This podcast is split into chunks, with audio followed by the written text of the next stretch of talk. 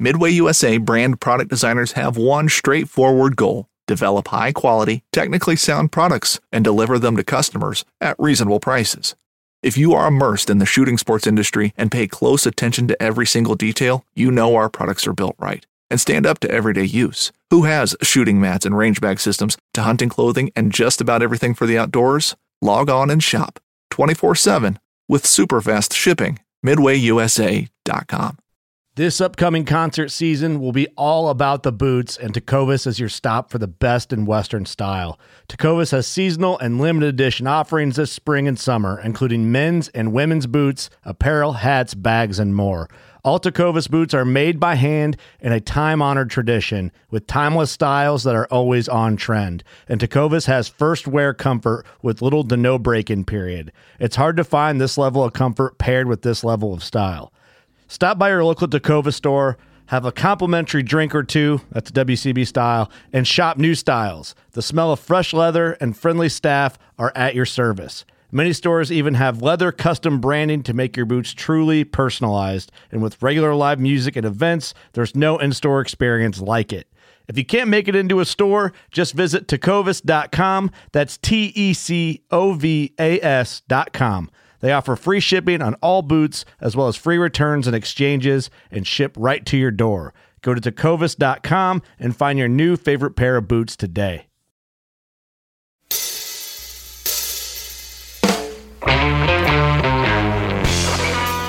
Hello and welcome to the Truth from the Stand Deer Hunting Podcast. I'm your host, Clint Campbell, and you're listening to episode number 20. And today I'm joined by Charles Byram, a good buddy of mine. He's going to share his experience of moving from the West Coast to Iowa and how he had to adapt his hunting style to fit his new home state. He's also got a great Iowa buck story to tell too, so stay tuned.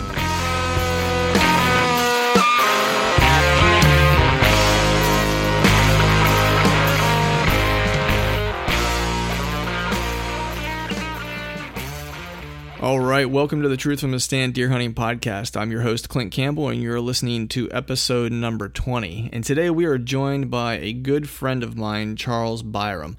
Charles made a migration from the West Coast, uh, California specifically, to Iowa. He had a few things along the way that kind of prompted that move, and he'll share that part of his story during today's conversation. But uh, I'm really looking forward to sharing Charles' story. I had heard it previously um, in, in, in speaking with him and through a couple different formats um, you know, sometimes you life kind of throws you a curveball and then you kind of have to make do with it. And Charles did just that.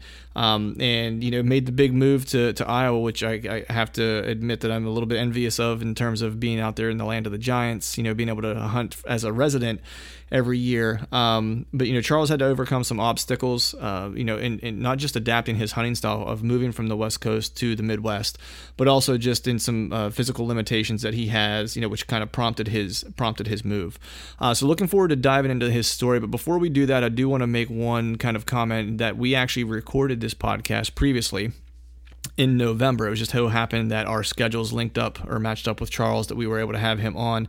And I kind of wanted to have a podcast uh, at some point during the off season, if you will, that was recorded during the season to kind of bring back some of that some of that feeling. And I felt like this was a good time to do so, as I've been kind of longing for those days in a tree stand so much so that I actually took the uh, the new the new tree stand that I had just picked up um, out into the woods this past weekend and did a, a, a climb with my lone wolf stand in, uh, in sticks just to kind of make a maiden voyage. And so while I was sitting in the stand, I thought it might be a great time um, to release this podcast since this was recorded in November.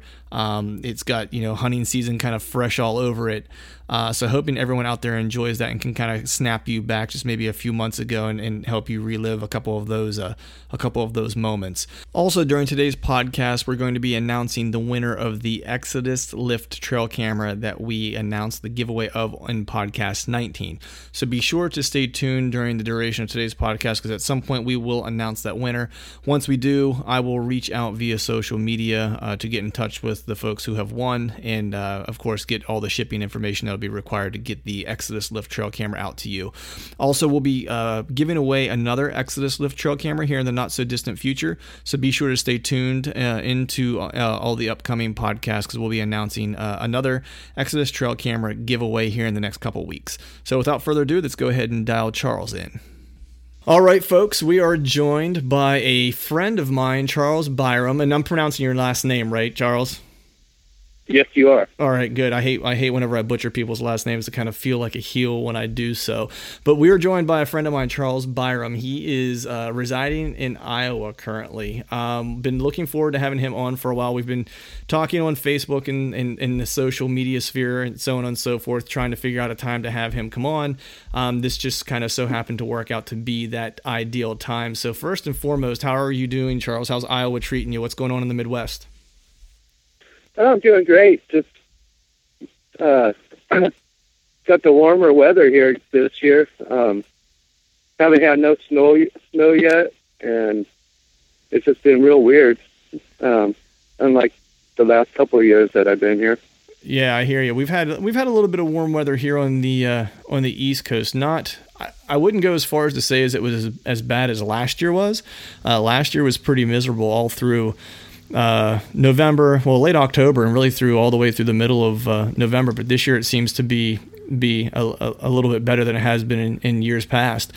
So before I we dive, I gotta say though, uh, I'm I'm actually a little uh, angry because I did get a new jacket, a new coat to wear, and uh, it's been too warm to wear it. I will sweat in a stand with it. It needs to get colder. Well, Phil, I'm, I'm I feel sorry for your jacket loss it's just it's just it's just in the closet. Whatever, Clint. I gotta be angry about something. yeah, I know, right? All right. All right. It just doesn't feel right if you don't go throughout a day without something to be a little bit jaded about.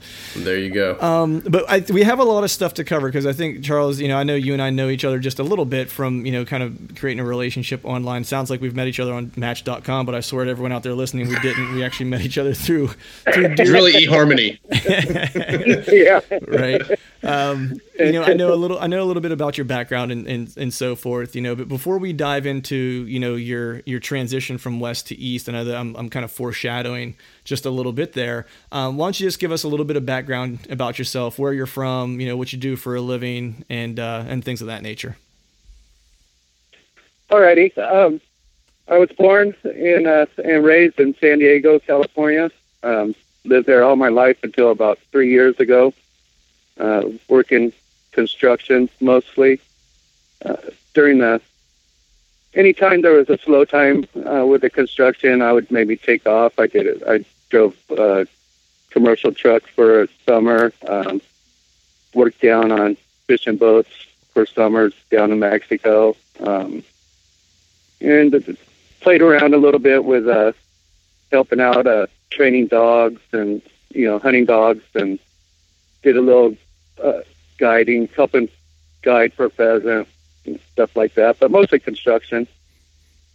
Nice. Yeah, it's funny. Uh, it, doing this podcast, I you know I find as we meet new people, I always uh, I always tend to have something slightly in common with them. So it's interesting that you that you used to train dogs because I used to train dogs for a brief period of time in my youth. It was my late teens and early twenties. I worked with a uh, a breeder who um, bred uh, champion bloodline Rottweilers, Fila Brasileiros, and Doberman Pinschers, and started doing obedience training. And actually helped one of the uh, fellows who I worked with, uh, who was kind of teaching me. He trained uh, attack dogs for the Philadelphia Police Force. And uh, before I left that job, I I got to help train one attack dog of course, I was the one in the dummy suit getting bit. So there's nothing more frightening. nice. Than, there's nothing more frightening than 140 pound, 45 pounds of, of ticked off uh, Rottweiler screaming up your rear end as you're trying to run away from it. Even if you're in a bite suit, it's still frightening. I Oh wow, that would be crazy. yeah, yeah. I came out with all my fingers. Um, it's it's not a lot of fun, and I was shortly thereafter was my my last day. So that's it. I'm done. Yeah. yeah. So you're I quit. I'm out of here. yeah, it was. Uh, yeah, I, I didn't turn around and look back when I left. I was like, "Yep, had that experience. I'm good to go." Attack. Well, I was also attacked by a dog when I was a when I was a kid, legitimately. So people always thought it was odd that I worked with dogs and didn't have some type of healthy fear of them. Um, yeah. But uh, I don't know why I wasn't necessarily scared of them. But uh, that after after that bite training session, I, I had my fill. I think was uh, was all I all I needed. But uh, I know at the top here I had mentioned I knew uh, that Charles and I had, had met and we've been you know having conversations and dialogue for I don't know Charles what probably the better part of a year now if, if not a year I'd imagine. Oh yeah, definitely. And and uh, in truth be told, it was when I first started the blog before there was even a, a Truth from the Stand podcast. Um, you know, I was of course on social media, and uh, it, I don't know if you even remember this, but it's uh, it's I remember this because it was one of those things where I started the blog, and you were one of the first people to reach out to me on Facebook and actually ask me a question, and it was about a food plot question. I don't know if you remember this or not. Yeah, I do. Yeah. You were asking me about what you should plant, you know, and you were telling me that you were in, in Iowa and asked me what I would, you know, give you as a recommendation. And I had been doing some food plotting on our farm and kind of had a couple thoughts and had obviously done a lot of research. And I just remember I went through and I read a ton of stuff and I probably wrote you like the longest diatribe known to man about food plots and all the options you would have because I was like, here's this guy. like, he asked me my first question, like from my, my blog as a, as a blogger. And I was like, I have to make sure I give him all the right information. And I went completely over the top and probably wrote you like a dissertation about so you, you basically you basically dumped it out. Yeah. You dumped it all out. Yeah but uh it was interesting because right from then from that point forward um you know charles and i kind of struck up a relationship you know online and really have been going back and forth ever since. And it was awesome that i got to learn a little bit about his story. He was actually on another another podcast, which is you know because right after that, I think we continued to talk, and you had mentioned you were going to be on on a podcast, kind of talking about hunting, and I heard a little bit about your story, and it was one of those things where it was really compelling to me and you know and the passion that you have for the outdoors and, and deer hunting specifically it made me just kind of take pause and just kind of take stock in how fortunate we are to do the things that we do when we go into the outdoors and, and, and, deer hunt. And I was just all along, I thought, man, you know, whenever there's time or when we, when schedules kind of match up and we can make it happen, I was like, I'd love to have him on just to kind of share that similar story with our audience because I think it's, um, it's one of those things where the old adage of like you know you have to work for it and i think charles you kind of you embody that so without continuing to to ramble on here. just give us a little bit of background about how you got into hunting and what it was like hunting in in California. But before we hear about Charles's background, let's take a quick break for a Whitetail Institute of North America food plot tip of the week. One of the questions I had when I first started planning food plots was just how much land should I devote to food plots? Today, John Cooner of Whitetail Institute of North America shares a general rule of thumb when considering how much land to dedicate to food plots on your property. Uh, let me just st- say this to start out with. Even when we do a big property work on a big property and put all our resources to bear, we tell folks we're going to draw up the best plan for you that we can. And I can almost guarantee you that after you see how the deer react to it, you're going to want to tweak it. Uh, so uh, most folks, you know, we, you start with a rule of thumb and then modify it, uh, you know, as you need to. Most folks will start out with say two to five percent of their property in plots. Some folks go as high as ten percent. Uh, but you know, two to five percent. Uh, if you don't have enough uh, enough land to do that, uh, then just plant what you have. And that, folks, is a Whitetail Institute food plot tip of the week. If you'd like to learn more about Whitetail Institute and their products, visit them at whitetailinstitute.com. And now back to the show. Well, I got into hunting at a really young age. My I have pictures of my dad taking me out like way before he ever should have. Um, out duck hunting, you little baby in a bassinet out in the duck blind and stuff. So um, that's you know, most it was my dad basically that got me into hunting. We were mostly waterfowlers when I was young, but I think uh, California, I couldn't go deer hunting until I was 12. And so by the time I was 10, I was just always telling my dad, I want to go deer hunting. He wasn't that into it, but he was more than happy to, you know, he wanted to take his kid out hunting and stuff. So um, my uncle my dad's brother was when I was younger was a um, hunting guide out in Colorado for big game for deer and elk and stuff, and he actually passed away in an airplane crash. While doing that, he was out scouting for um, deer and elk through the mountains, and hit one of those uh, electric wires or telephone wires that go across the canyons out there. Oh wow! But so somehow my dad just figured that I kind of had that blood in me where, like my uncle, I always, you know, was drawn to the big game. You know, I, of course, loved duck hunting and stuff. But as soon as I could talk him into it, he took me out deer hunting, and I think by the second year, I had taken my first deer. My dad went his whole life without ever taking one, but um, I I did pretty good considering that um, most people in California have a real, real low success rate, Right. especially in San Diego. There's, you know, there's some good areas of hunting up in Northern California, but in San Diego, it's pretty slim pickings. It's all you have to be really lucky to get on any private land down there, and most people don't allow hunters to go on their private land down there. And um, it isn't like here at, at all where you can go out and ask a farmer. You can ask ten farmers and probably get permission on at least three.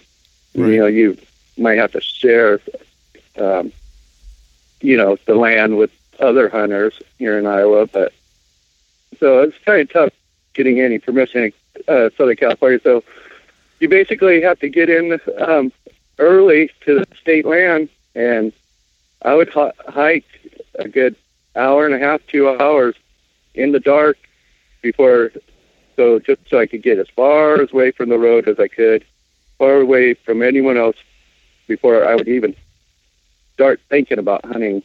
And I, I was pretty successful. Nice. So out there, is it is it are you are you stand hunting or is it you know because I when I think of West and you know California may be different. I'm not sure. I've never hunted California, but when I think of West, I think of more stalk and or spot and stalk style hunting. Is is it that or yeah, is exactly. Spotted. Exactly. It's almost a, it's almost kind of like the same terrain, really, as if you were going to go to Colorado, just not quite as high up. right? You know, same like if anyone out there hasn't been um, hunting in the West, if you watch any of the hunting shows and you see the spot and stalk type hunting, that's what it is. Right, and I'm sure your attire for those types of hunts had to be entirely different too, because I'm sure you're you're hunting to a degree in some relatively warmer temperatures. Oh yeah, nothing like here, that's for sure. Yeah, it was just a pair of a. I always tried to, you know, back then there wasn't. We didn't have the amount of camo that there is now, so I always just tried to wear like a gray pair of pants and, you know, usually some sort of military type uh, um, camouflage, and just try to match the terrain as best you could, and um, but no, no jack, you know, no heavy jackets or anything. Just always take a lot of water, backpack with you. And that was the main thing that you had to take was uh, binoculars and water and Right. So were, you- were you hike. in a good pair of hiking boots? yep, What, uh, exactly. Were you were you now were you bow hunting out there or were you were you gun hunting or is, is gun hunting all not all that popular out there?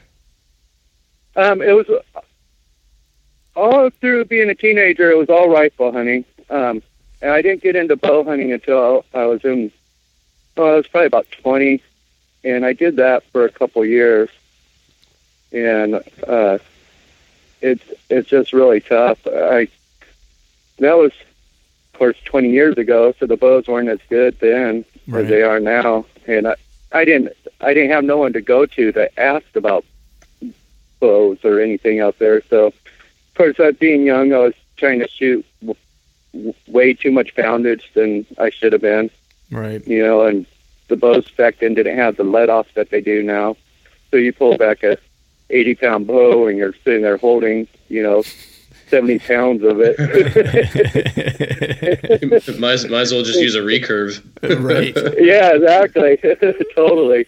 Right. And uh, I, I missed so many deer, but it did make me a, a better hunter. I never got one.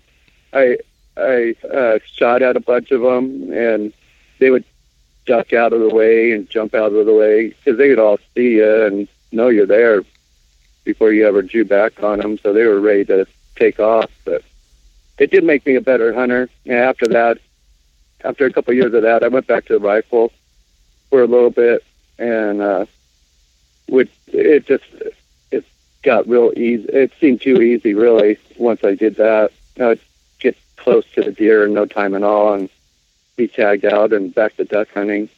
Right. So so let's talk a little about a, a guy that lives in in California moves to Iowa. So what?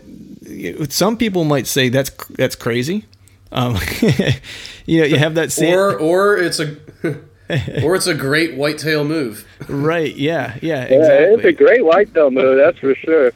Um, my wife, her family is from Iowa, so we came back about. Uh, the first time I came back here was probably in 2002.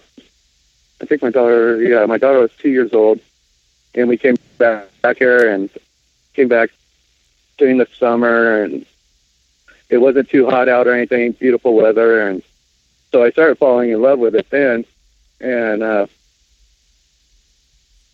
so it was always in my back of my mind to, you know, hey, I would like to maybe move out here someday, and then about five years, no, let's see, I think it was four years ago.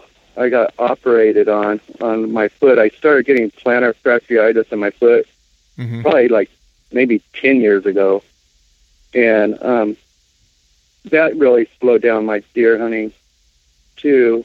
Because, like I told you, I had to walk so far back to get away from people that it, it started making it painful, and so I slowed down a lot on the deer hunting, and always wanted to get back into it. But anyways, I'm getting sidetracked. Um, so about four years ago, I uh, had an operation done to have that plantar fasciitis tumor or whatever it is removed out of. I had it on both feet, and I had it removed on my left foot.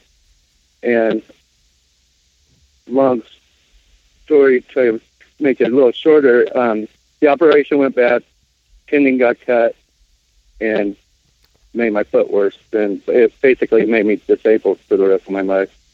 Wow. So, um, shortly after that, my my dad passed away, and I just really started looking into. Well, I need to go somewhere where I can get away from California, and where I can live on a now on a real tight budget, you know, on a disability budget, and um, where I can uh, where I won't have to travel so far to go hunting. Because being in San Diego, my desert property um, was two and a half hours away. Gas over there is like seven, eight dollars a gallon. I don't know what it is now. yeah. And uh, yeah, crazy. And um, so we decided to. Well, I decided I had to bring the wife and kid screaming and drag them back here, but Right.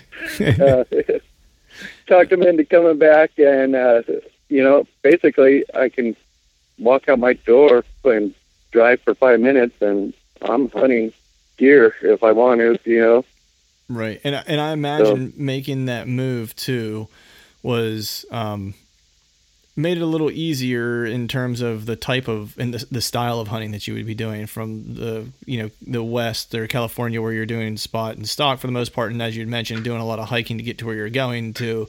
Now you're really kind of probably walking to a tree and climbing into a tree stand, or walking to a blind and climbing into a blind, and sitting versus walking. exactly. That's exactly uh, that part made it nice. It, it it's still hard on me to do that though. I mean, because I grew up just hiking and you know doing this uh, stalking and everything, uh, the spot and stalking. And every time I walk to the blind, if it's light out, I, you know, I can't help myself but stop and laugh and you know look around and stuff. But Right. so, and then just getting in there and sitting still, and it, it's still kind of tough. It, the blood in me, I guess, just wants to get out and hike around. My foot won't let me though. So, um, it, and here you you see so many more deer than you do in California. I mean, I see more deer and on my way to the grocery store than I might see in a whole season in California. Well, perfect case. So- in, perfect case in point was last night. You and I were texting, and you had to you had to run, you had to run an errand. You had to run an errand real quick, and you're driving down the road, and I get a text from you. Just saw a buck chasing a doe, and I was like, my I think my Oh. response to you was just Iowa. yeah, yeah. And, and Yeah, your- exactly. And, and your response back was, "They're like roaches out here."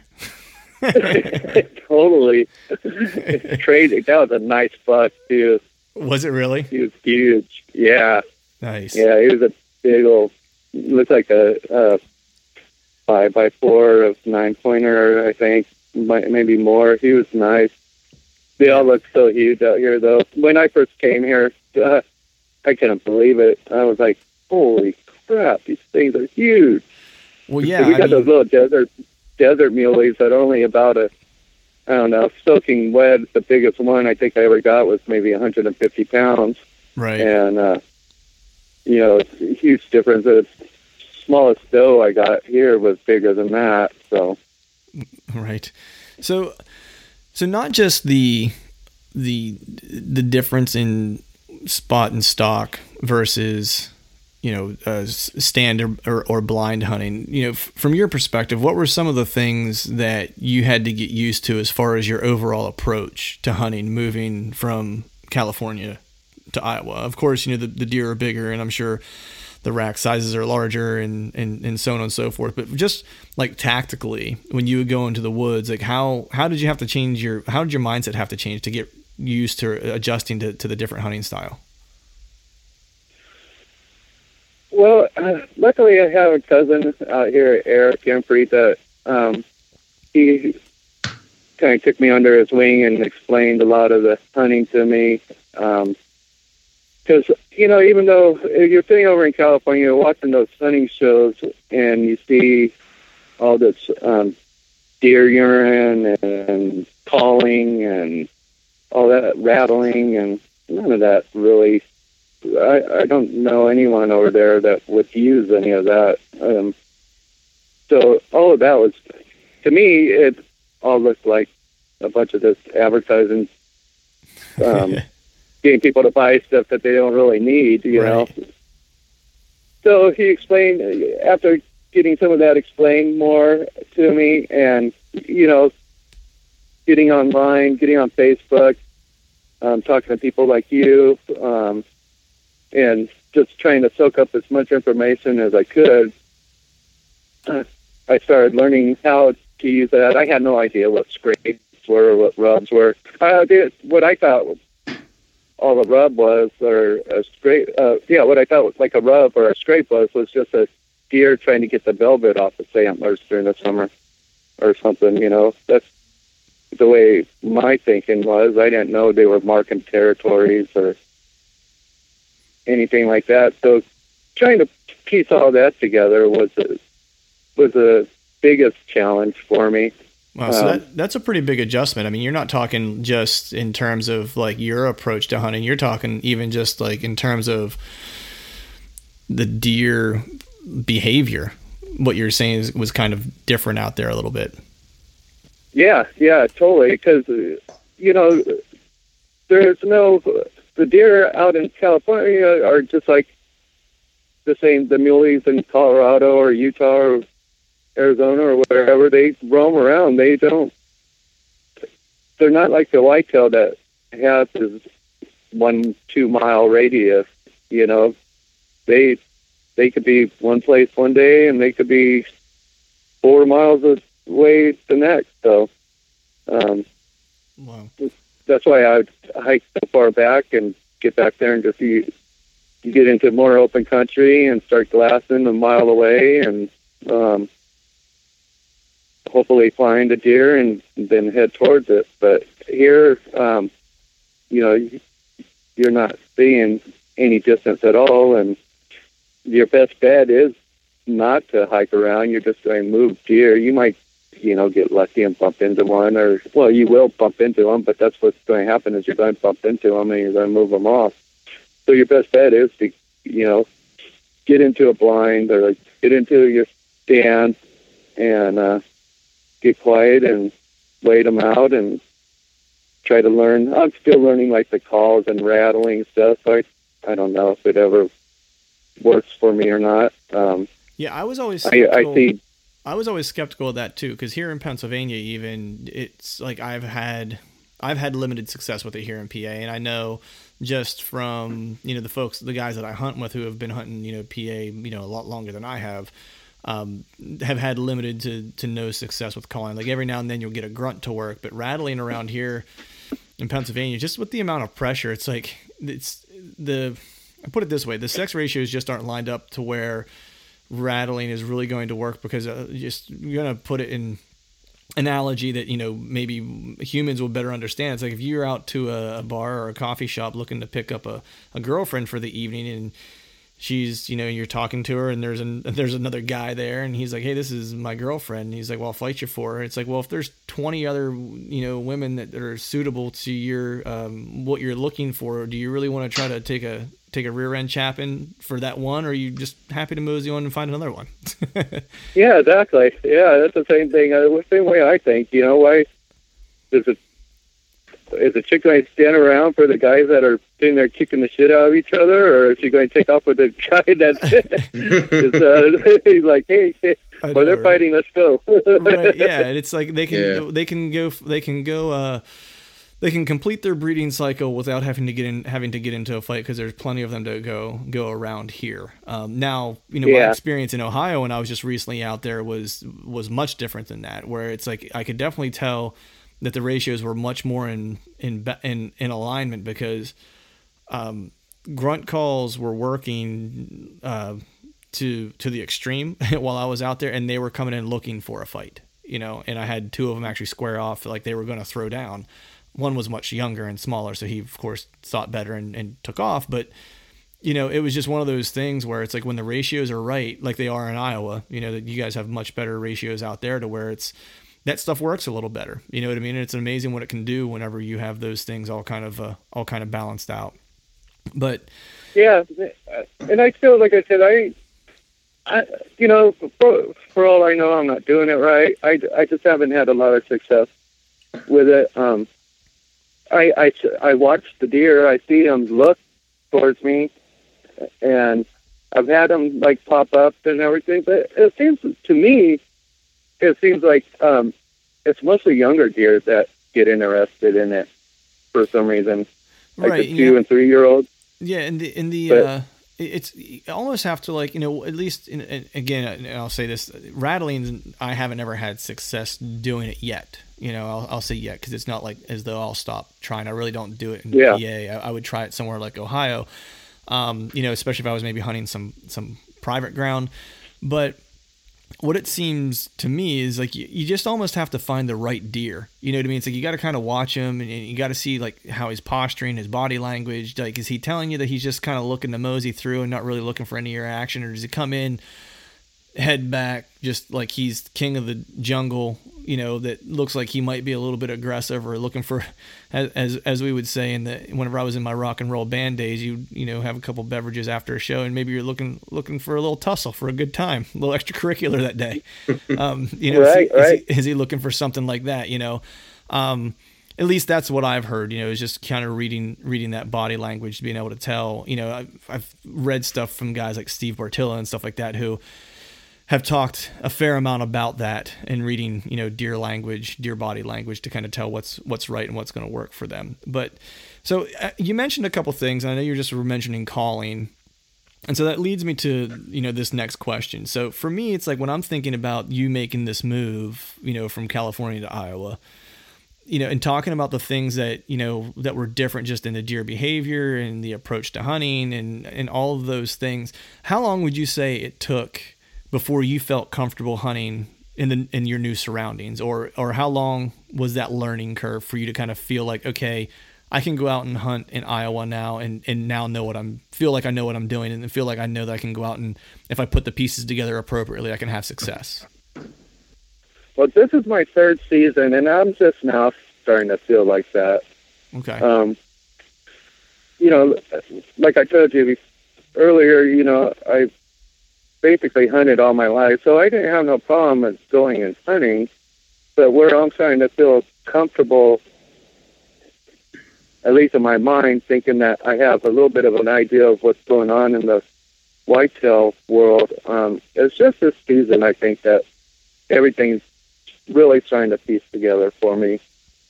You know, so and that's spending a lot of hours too. Like I said, I'm disabled, so you know the average guy going hunting, like maybe like yourself. I mean, you get you have to work, and you know you get get your weekends. Maybe you can slip away after work to once or twice a week. I'm out here every day, you know, and if I'm not actually in the stand, I let's put it this way: I change my oil every three weeks because that's how much I drive, just constantly driving around glass and looking. Yeah, so oh hey, that's just I, what I do. So I, I know that man because I see your I see your Facebook feed and it, it, it oftentimes while I'm at work it, it, it makes me jealous. I'm not gonna lie. yeah, I bet. Especially makes a lot of people do. Now, trust me, people out there, you do not want to become disabled. you do not want to have my sleep pattern. right, right. Um, it, that part sucks. I do miss work. I liked working, um, but I love obviously hunting more. But um, uh, you don't want to become disabled to, in order to do this. right, right. Good. Uh, I do spend a lot of time out here. right. That's a that's a very uh, that's a very good good point to make. There's uh, there's other ways to uh to to make that to make that happen if uh that might be more conducive, but. Um, yeah, I, I just, go work your ass off and then retire early and then do it. right there, you go. That's that's probably a better plan. Um, so yeah. with with that move, so this year you're finally getting getting comfortable, and I know that you took a um, a, a, pretty nice deer this year, and I and I definitely want to get into to that story here as, as we go. But you're moving out there, and you don't really have you know land per se you know what i mean? So one thing i wanted to ask you is a guy going to a new area you know like how did you go about getting access to hunting land? And were the locals accommodating to you you know being new to the area? Did you meet some resistance or how did that play out? Well when i first got here i was thinking I, um well some of my wife's family was telling me that, that I was going to have a hard time being from California. They weren't going to want to let me hunt and stuff. And I actually just used being from California to my advantage. I'd go up there wearing, you know, like a, a deep, uh, fishing shirt and stuff. And plus, you know, I, I'll admit right from the get go, right before I start this conversation, it does help getting permission being disabled. So walking up there and limping, on my cane and uh, get the sympathy card going. So. Not that we're advocating yes, that anyone anyone bit. trump up a uh, a, a don't imaginary... try it, but right. You're right. Just want to want to make sure so that I, so I can't use a cane anymore. Right. Yeah. Phil, Wait a second. Come on, yeah. you guys are blowing up my spot. yeah, I'm gonna blow up your spot here, man. I'm gonna blow up your spot. so, anyways, um, but I would go up there and I would just use, you know, my experience to my advantage go and uh, I didn't like to go right up to someone's house and knock on the door. Um, I try to catch them out in the field or something like that and go up and talk to them, strike up a conversation, and you know, hopefully get them talking to get them asking me questions, and that you know, asking me questions about California, about fishing or whatever. Um, and I say fishing because you know they don't have deep sea fishing here, so Right. That seemed to help a little bit. And then later on, I learned how to. Um, I learned that, you know, if, they don't want to let you go deer hunting on their property, well, they might let you go coyote hunting or trapping. I um, met a friend of mine, Tanner, out here that uh, he's a young guy and he's into trapping, and that kind of seemed to help too. Is if you could get your foot in the door somehow with trapping or coyote hunting, um, you, you can once you get that ice broken and you know they see that you're not messing with their land and that you're being respectful, then you can later you know ask for permission to deer hunt. Right. That's one of the things. So that's how I went about. it. Nice. That's that's one of the things that I've read, uh, you know, consistently that people have said if you're looking for you know areas to hunt and land to hunt like one of the best ways to go about it is really to try to find another avenue in whether it's like hey do you mind if i shed hunt this winter on your property or you know early winter or late or sorry late winter, early spring, you know, or you know, do you mind if I do some turkey hunting? Or to your point, you know, what farmer wouldn't want you to come in and maybe do a little bit of predator control for them in the off season? You know, it's a nice way to build build a relationship there. Um, what would you say your success rate is for every you know 10, 10 landowners you ask for permission? How how often are you getting access? Two to three. You know, uh, probably. You know, getting three out of ten would be a good good mm. success rate. Nice. And is that is that all pretty close to? You know what? I I keep track of everyone that I talk to too, and um, you know, there was one um, person that I talked to, or one farmer that I talked to when I very first got, when I very first moved out here, probably within two weeks of me living here, I talked to him, and I didn't get permission from him until this season to hunt the property. I just um, kept bumping into him, saying hi and stuff, and you know, so don't ever just because someone tells you no, don't give up on it. You know, but don't pester them either.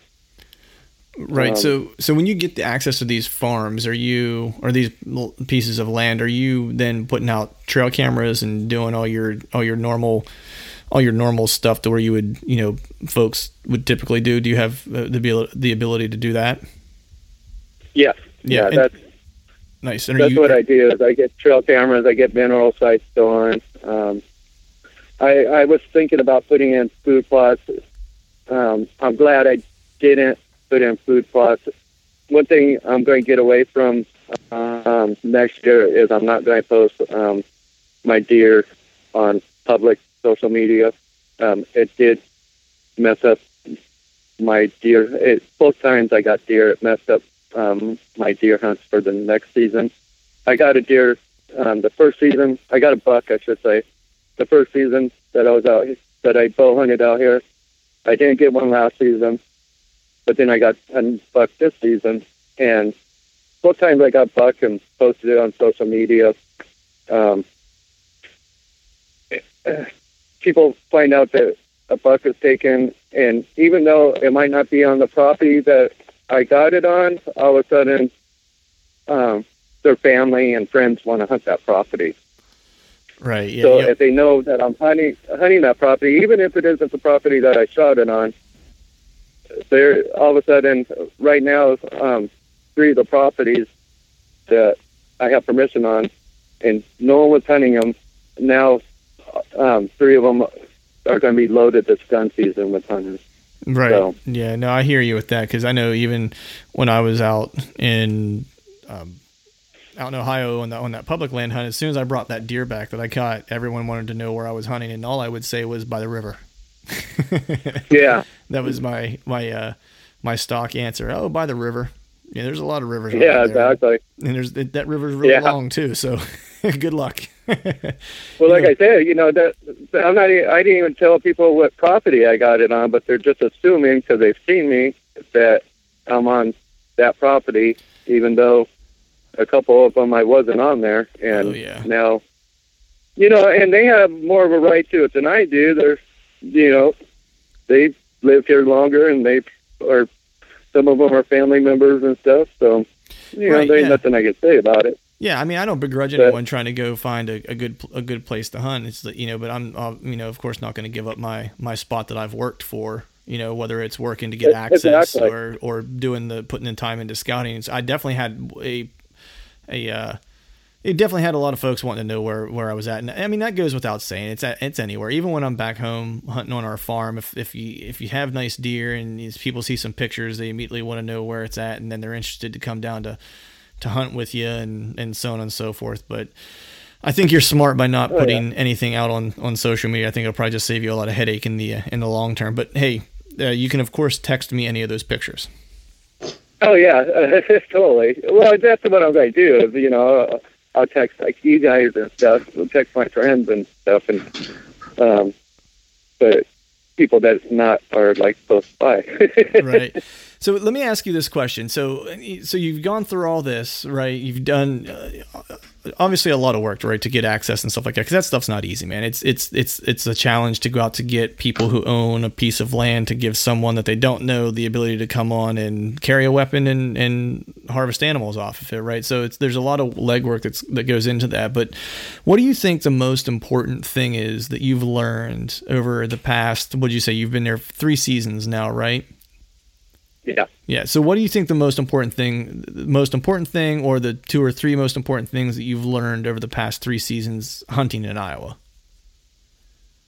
Boat Trader is America's largest boating marketplace with over 100,000 boats to choose from. We offer simple, comprehensive solutions for those looking to sell, find, and finance new or used boats. Visit BoatTrader.com to get started.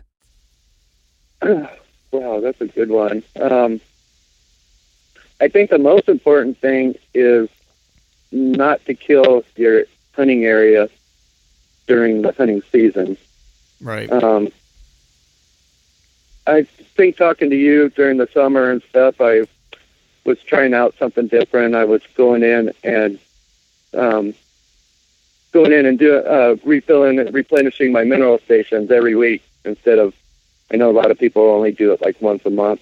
Check their cameras once a month, stay out of there, and I had no problem um, uh, with having deer come back all the time during the summer. Um, but come hunting season, that changed real quick. And luckily, I didn't do it to every property.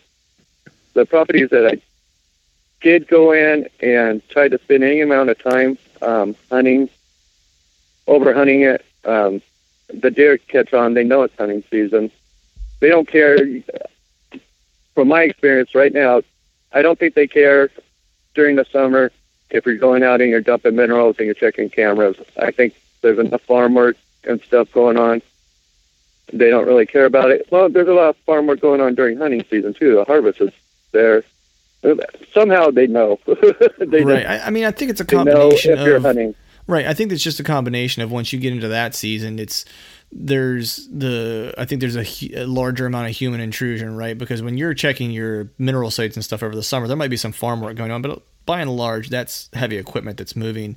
When you get into that hunting season, you're checking your mineral stations. That's just additional human intrusion, right? That's going through the woods because even though you're only going in maybe once a week or whatever the case might be, it's like who knows who else was walking nearby there, or that that same Yeah. deer may have had an encounter on a neighboring property with someone who was hunting. You know, Right. Exactly. right? Yeah. Yeah. No, I didn't even think of that. That could be very well that you know they're getting hit by hunting by other properties around and stuff too. So, Right. So, um, so I think the number one thing is don't overhunt your areas. right. Um, the number two thing would be, uh, well, and these are kind of go together. And this goes for any kind of hunting that you do. Uh, Just because a place looks like it should be good doesn't mean it is.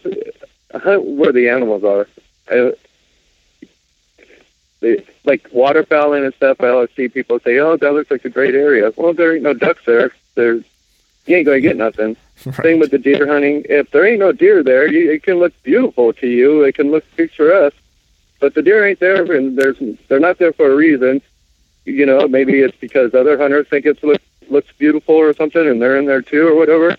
Right. You got to go to where the deer are. And then, just like I was telling you, I'd hike back in the mountains for you know five miles before I'd start hunting. I was going to where the deer were, and I think that goes any kind of hunting. Right. And so, what would your number three be? Don't don't share pictures on social media. Don't share pictures on social media. That's a great one. Maybe that should be number one. I know. I was thinking that whenever you started with number one, I was like, I wonder if he's going to lead off with the social media one we just talked about. But Yeah, I forget about that. right, it's okay. You know, and it's hard too because everyone wants to brag about. You know, you want to show your pictures. You want to share with people. yeah, I, I It, know. it can bite you in the ass. Yeah, it totally can. And it's funny. I mean, Phil and I talked about this one at one point, you know, and not to bring up this topic necessarily again, but we talked about, you know, the the Under Armour stuff that happened months ago, and we won't necessarily cover that topic now again, but it was more of just having the conversation about, you know social media's role in um, the outdoor industry and whether it's good or bad for it. You know, and just all the different things that spin off of that, you know, from, you know, the type of messaging you're putting out to how people are perceiving that that message and making sure you put on the right filter whenever you put out those messages so you're not offending those who are not favorable to hunting, you know, and we shouldn't have to do that necessarily, but it's one of those necessary evils if we want to keep people um, who are at least marginally accepting of, of hunting um, in, in, you know, fighting for the good guy side, so to speak. But that might be a topic right. for a completely different uh, conversation, but uh, you just you know mentioning social media, I thought I would just make a, a quick mention of that. But so I think oh yeah, we could actually... go in for hours on that. Oh on my, that I know, I know. I have to go down. Uh, hunters are the worst yeah, when it comes to social media. Everyone thinks their way is the right way, and exactly. So we, like I said, we could go on for hours on that one. I would have to probably go downstairs and get another beer if we were going to do that. Right. that's actually that's actually a really good point. I mean, I think I think social media is um, an ongoing conversation. I mean, yeah, we could definitely have a really in depth talk in the near future, but I mean, it's it's evolving and changing so much and so drastically lately that I just feel like that's just something that can perpetuate, and it's just something that's always going to be a point of reference or a topic, you know, for at least the foreseeable future.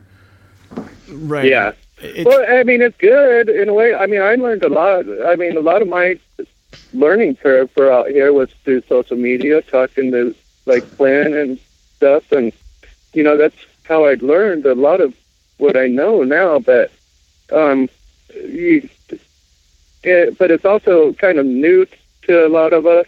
Um, the whole social media, it's new to me, anyways. You know, I've only been on there for three or four years, really, just coming out here, and so learning just how little things can explode on it, and um, just how people can attack on there at a drop of a hat. That you know you got to be careful. And yeah, I think it's um, like I think it's just like anything else. I think you have to. You, you just kind of have to. I, I have a firm policy of if, if I wouldn't tell my grandmother what I'm going to post, then I shouldn't post it. You know, or yeah, or if I even have a thought that it could be um, misconstrued and I couldn't effectively defend what I was putting out, then I don't put it out. That's kind of my my litmus right. test. The other one is too is I have an eight year old daughter, so it's like if it's something that I wouldn't put in front of her, then I shouldn't put it out. You know, because a lot of folks, you know, that's their their reaction, you know, emotional reaction is is almost you know similar to how kids react to things, you know, whenever they hear new, bad, or unfavorable news or something they don't agree with.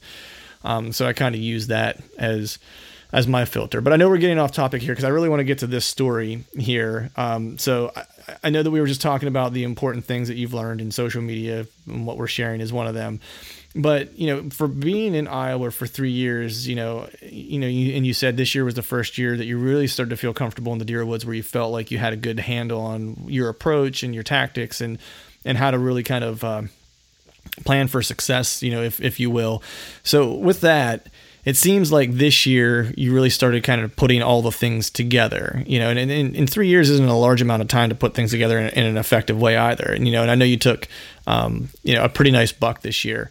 Um, you know, so I wanted to hear about that story and how that all kind of came came about. You know, it's give me all the details from you know your summer scouting. You know how you, you know what, why or how you decided to select the property that you that you harvested that buck on, all the way through the through the uh, the release of the arrow. Well, it started last season. Last season, somehow I ended up getting all my stands and blinds set up for um, just two wind patterns, and I can't remember exactly what they were, but so I could only go in and hunt those blinds and stands on. I think maybe it was on west or southwest winds or something. So that this uh, summer I concentrated on trying to get on any property that I have permission on or whatever. I try to set up my situation where I can wake up in the morning and be, or in the afternoon and be able to go to any, go somewhere and hunt that day, be, no matter what the wind was. That was my main, my main goal during the summer, Right. along with, uh, uh, you know, obviously taking data with the trail cameras and putting out tons and tons of uh, minerals. Um, so that's how, like I said, it started last year. Um, opening day of last season, also on my disability hunt, which is in September, I uh, passed up a nice buck. I figured him to be about three years old, and so the reason why I bring that up is that's the same buck I took this year. Oh, nice. Um, it was the buck I passed last, and once, um, you know, there wasn't. I don't have like a great story with them really. I mean, it, I picked the right wind and um, went to the stand I had set up for the wind, and one that I felt was getting, had been getting good action with the trail cameras, and I got up in the stand. Um, short time later, he came walking in, and I recognized him right away as that buck that I passed up last season. And I sat there and watched him probably, I don't know, for a good five minutes. Um, he was just kind of cruising back and forth right below me, maybe 20 yards away, but I was pretty high up in the tree. Um, the tree was probably like, my stand was probably about, I don't know, 15 feet off the ground, but it was overlooking a bluff, and he was down the bluff. So it makes makes you feel like you're about 60 feet up off the ground, really. right. And um, you know, I watched him, and I wasn't sure if I was going, if I wanted to take him or not, if I wanted to hold out. But more I looked at him, I started thinking, you know what? I think he lost a little bit from last season. And I figured, well, I'm going to go ahead and take him. And I stuck him, and he took off. And I thought I heard him crash about 70 yards away. And then I saw him run kind of out away from the bluffs and um, towards the corn. And I thought he went into a cornfield. And I was like, all right, so I'm going to sit here and, um, you know, wait an hour or hour and a half, wait until dark, anyways, before I go look for him. And in the meantime, I had a couple of does walk underneath me. And even though I had a doe tag in my pocket, I they weren't nothing that I was looking for. I only wanted to shoot, shoot a mature one. And I climbed down. Finally, it got dark. I climbed down and went to where you know I when I stuck him, I the arrow stayed in and I didn't get a pass through, but it stuck down good. It was perfect where I planned on hitting him. It was perfect placement on my part. Luckily, that's just like probably the first time I could say that. but I wish I could say that it was always like that. But no, it was great placement. Um, but it wasn't a pass through. And so then I started trailing him, and I could not find any blood, none at all. Hmm. And so I figured, well, I'm going to skip, you know, looking around. I'm going to go to where I last saw him. Went over there, no blood. And so I'm going back and forth. And you could start getting that panicking feeling, you know, like, Yeah, uh oh, that's, that's the worst What? feeling. maybe I did. Maybe I'm seeing. Maybe I was seeing things. Maybe I didn't hit him, or maybe it wasn't perfect. Going back and forth, and I went away. Um, what I thought was past where I had last him, and then I started working my way back towards my tree stand, and still didn't find nothing. Okay, well I had to start, and the, the whole time I'm going back and forth, and it, it's not easy on me doing all this walking, you know, with the cane out in the uh, swampy grass and all this stuff. It's Right. it's kind of tough, but I don't want to bitch too much about that. But anyways, I uh, I we could have a whole show of me bitching about my foot. But Well, yeah, we'll, we'll do that one day. We'll just have. Uh, my yeah, my wife could attest to that. She Right, we'll have we'll have a them. part one and part two. We'll have you on, and then we'll have her talking about dealing with you. yeah, exactly. you might have to put two shows for her. right? Yeah, we'll give her. The, we'll just give her the microphone, and we won't even show up. We'll just let her go. yeah, might be divorced afterwards. Right. Anyways, uh, um, so I, I started going further than where I thought that I had seen him, and I shined the light and came across, and there he was, just piled up. Nice. So, yeah, I mean, luckily he never made his way into the corn, um, and I just I hadn't walked far enough to find him, and luckily I found him. nice. So then I started trying to get him out of there, and I had taken the doe out of the exact same spot the year before, and I was able to do it. I was able to take my time and get her out by myself.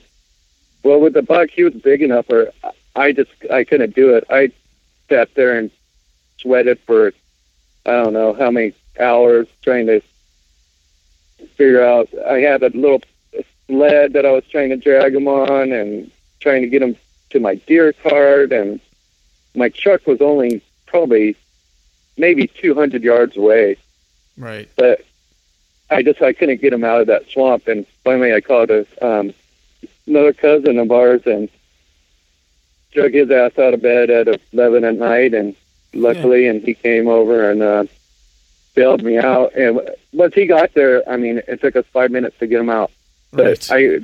I I just could not do it by myself.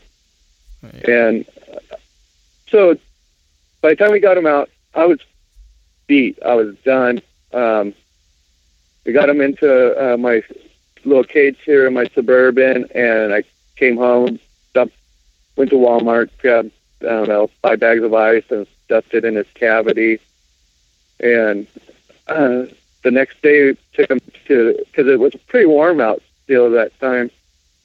So I didn't have nowhere to try to butcher him myself, so I took him um, down south to a butcher that I use. And on the way back, me and my wife stopped where I had taken the deer, so I could pick up because, like I was saying before, I was tired and everything. So I left my cart and everything in the brush. I didn't try to pack it in the truck, and went back and got my cart. Went down to where I had found the deer, where I, where the gut pile was, and all that. I never found a blood trail. Never, Wow. even during the daylight. I, don't- I, he must have when when I heard him crash. He must have broke the arrow off um, during that time, and I, I never did get to see where that was. But he went probably, oh, I don't know, maybe a total of 150 yards or so. He was, it was like I said, a good shot. He was double lung, but he still ran a long ways. Um, but no blood trail, none. That's wild, if, man. if, if if if I didn't find him in a pile, I I don't think I would have ever found him. yeah, those. Uh, So I uh, my really got lucky. Yeah, for sure. I mean, on my brief experience, you mentioning that he went pretty far after a double lung. It's like I uh, I was talking with my buddy Tate when we were out out uh, out in Ohio hunting, and we I got the buck that I got, and he ended up getting one too. And we were just kind of talking about we both put really good shots on our deer. Um, you know, both of them were complete pass throughs. And I was like, I don't know, man. Those Midwest deer are just built tougher or something, man, because that thing ran a lot further than I would ever thought he did with a double lung, full, you know, complete pass through the way I got him. And my my buddy Tate's deer too. It was the same thing, double lung, total pass through. Um, and that thing ran. Yeah, the deer are tough. They uh, there's no doubt about it. Even there was a doe that I shot in California with a 270, and I took an inch off of her heart, and she ran a hundred yards at least, uh, before she piled up. I stub my You toe know, and I pile up on the floor. You know what I mean? Oh yeah, yeah. I cry every night about my foot. nice. But hey, that's uh, I mean that's pretty cool, man. That you actually saw that deer the year before and were able to recognize him the following or this year and took a deer that you had some history with. Because I've yet that's one thing that I'm looking forward to trying to do that I wanted to try to do on our farm this year, but just you know with the hunt. You know, in Ohio just didn't allow me any time to really get back to the farm. I had some early season. I'm hoping maybe I can get it done here in late season at the farm and go after one of two deer that I have history with um, that I have on camera again this year. I've never had that though, but that seems like how cool is that? I mean, is that I mean, whenever you saw him, were you kind of like, I can't believe I've seen that deer before, and I'm going to have an opportunity? Yeah, yeah, yeah. It was it was super cool, really. I mean, it, and like I said, it took me. You know, I could have taken him a lot quicker. I could have taken him within like 30 seconds of seeing him, and um, but I sat there and watched them and stuff, and like I said, I finally decided that you know, with the amount of minerals and stuff I've been pumping out, um, and he lost mass. I mean, I figured he'd be perfect management, Buck, and I kind of, you know, to be honest, have had buyer's remorse since then. I've seen some incredible bucks, you know, since then, but I mean, I'm thankful that I got them and everything, but you know, you see these big bucks and thinking, why did I take them? But I'm glad I took them. Um, and it, it is totally, totally cool when you you know it's a deer that you have history with. I passed him up. He was probably about 30 yards away from me on that opening day the year before, and um, you know to get another chance at him this year was awesome. Right, and I'm sure the bucks that you're seeing here in Iowa, you know, even the smaller bucks, I would imagine, you know, are bigger than a lot of the deer that you saw living in California.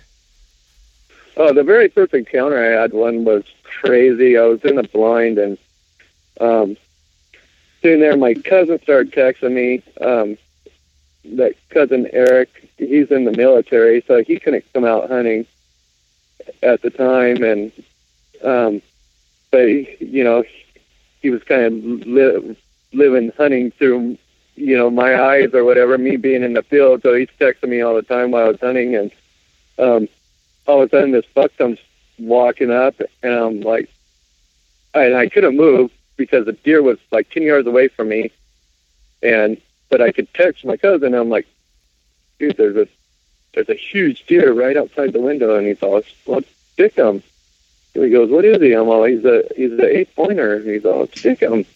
And I'm like, "I can't, I can't move." And the deer wandered off, and so I'm texting him, and all of a sudden, a couple minutes later, he's coming back. And I'm like, "He's coming back." And he goes, "Wait, don't." He's all, "Don't shoot." And I'm like, "Wait, don't shoot? What are you talking about?" He goes, and then he's texting. He's all, "Are you sure he's that big? You know, if his antlers past his ears?" I'm like, "Well, no, the antlers aren't past his ears, but he's bigger biggest deer I ever saw. and he's like, no, he's just a young buck. He's out. He's just messing with you. He's come back and forth probably a bunch of times this morning. And right. sure enough, that deer just kept coming back and come up and he would sniff the blind and turn his head and like jerk around like he was like a dog trying to play fetch and it was driving me crazy. that was my first encounter with a buck while I was hunting in Iowa. Biggest deer that I ever had a chance with was playing with me like a dog.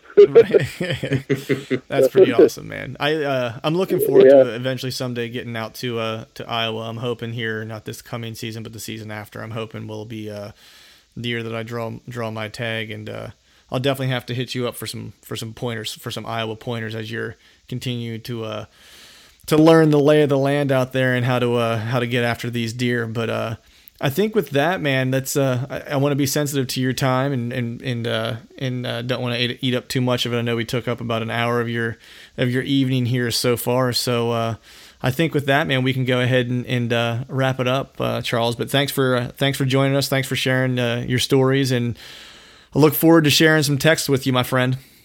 All right, folks, that is a wrap for today's show. I think at this point we can go ahead and do the big reveal of who the Exodus Lift trail camera winner is for this uh, for this giveaway. So, without further ado, uh, I would do a drum roll if I had a drum, but I don't have one. But the winner of the Exodus trail camera uh, giveaway today is Chris Tashuti. So, Chris, congratulations to you for winning the Exodus trail camera. I'll be in touch, of course, through social media, um, and uh, we'll get all your shipping information and get that shipped out to you as soon as possible. So, congratulations, and thanks everyone for sharing the content, liking the uh, and, and liking the Facebook post and, and participating. We'll also be giving away another Exodus trail camera here in the not so distant future. So be sure to stay tuned in for an opportunity to win, uh, for a chance to win another Exodus trail camera. Also, of course, we want to thank Charles for joining us uh, today. Loved having the conversation with Charles look forward to our uh, discussions here in the upcoming hunting seasons and uh, just good to have him as a as a friend. Uh, i'd be remiss as well if i didn't mention on charles's behalf that he wanted to make sure um, before i kind of signed off that we, i gave a big thank you to um, rick ritchie for helping him um, gather his deer after after the harvest this year. So there are a few things in life uh, more more valuable than a good hunting buddy it sounds like rick is a, a, is a great hunting buddy to charles. So rick thank you uh, on behalf behalf of Charles for helping him uh, dig his deer out this past year. Uh, also, we'd be uh, uh, would be a, big fail on our part if we didn't give a big shout out and thank you to all of our partners uh, that make this podcast possible. Of course, Exodus Trail Cameras, Whitetail Institute of North America, and Lone Wolf Portable Tree Stands, and of course want to make sure to thank each and every one of you for tuning in and listening to a couple knuckleheads talk about deer hunting uh, every other week for for about a roughly an hour and giving us a part of your day to uh, to have that conversation. And finally, if you're enjoying the podcast and the content, uh, please visit us on iTunes and share a five star iTunes rating. We'd be very much appreciative of that. And be sure to subscribe to the podcast via iTunes, Stitcher, and you can, of course, catch us on Google Play as well. And until next time, we'll see y'all.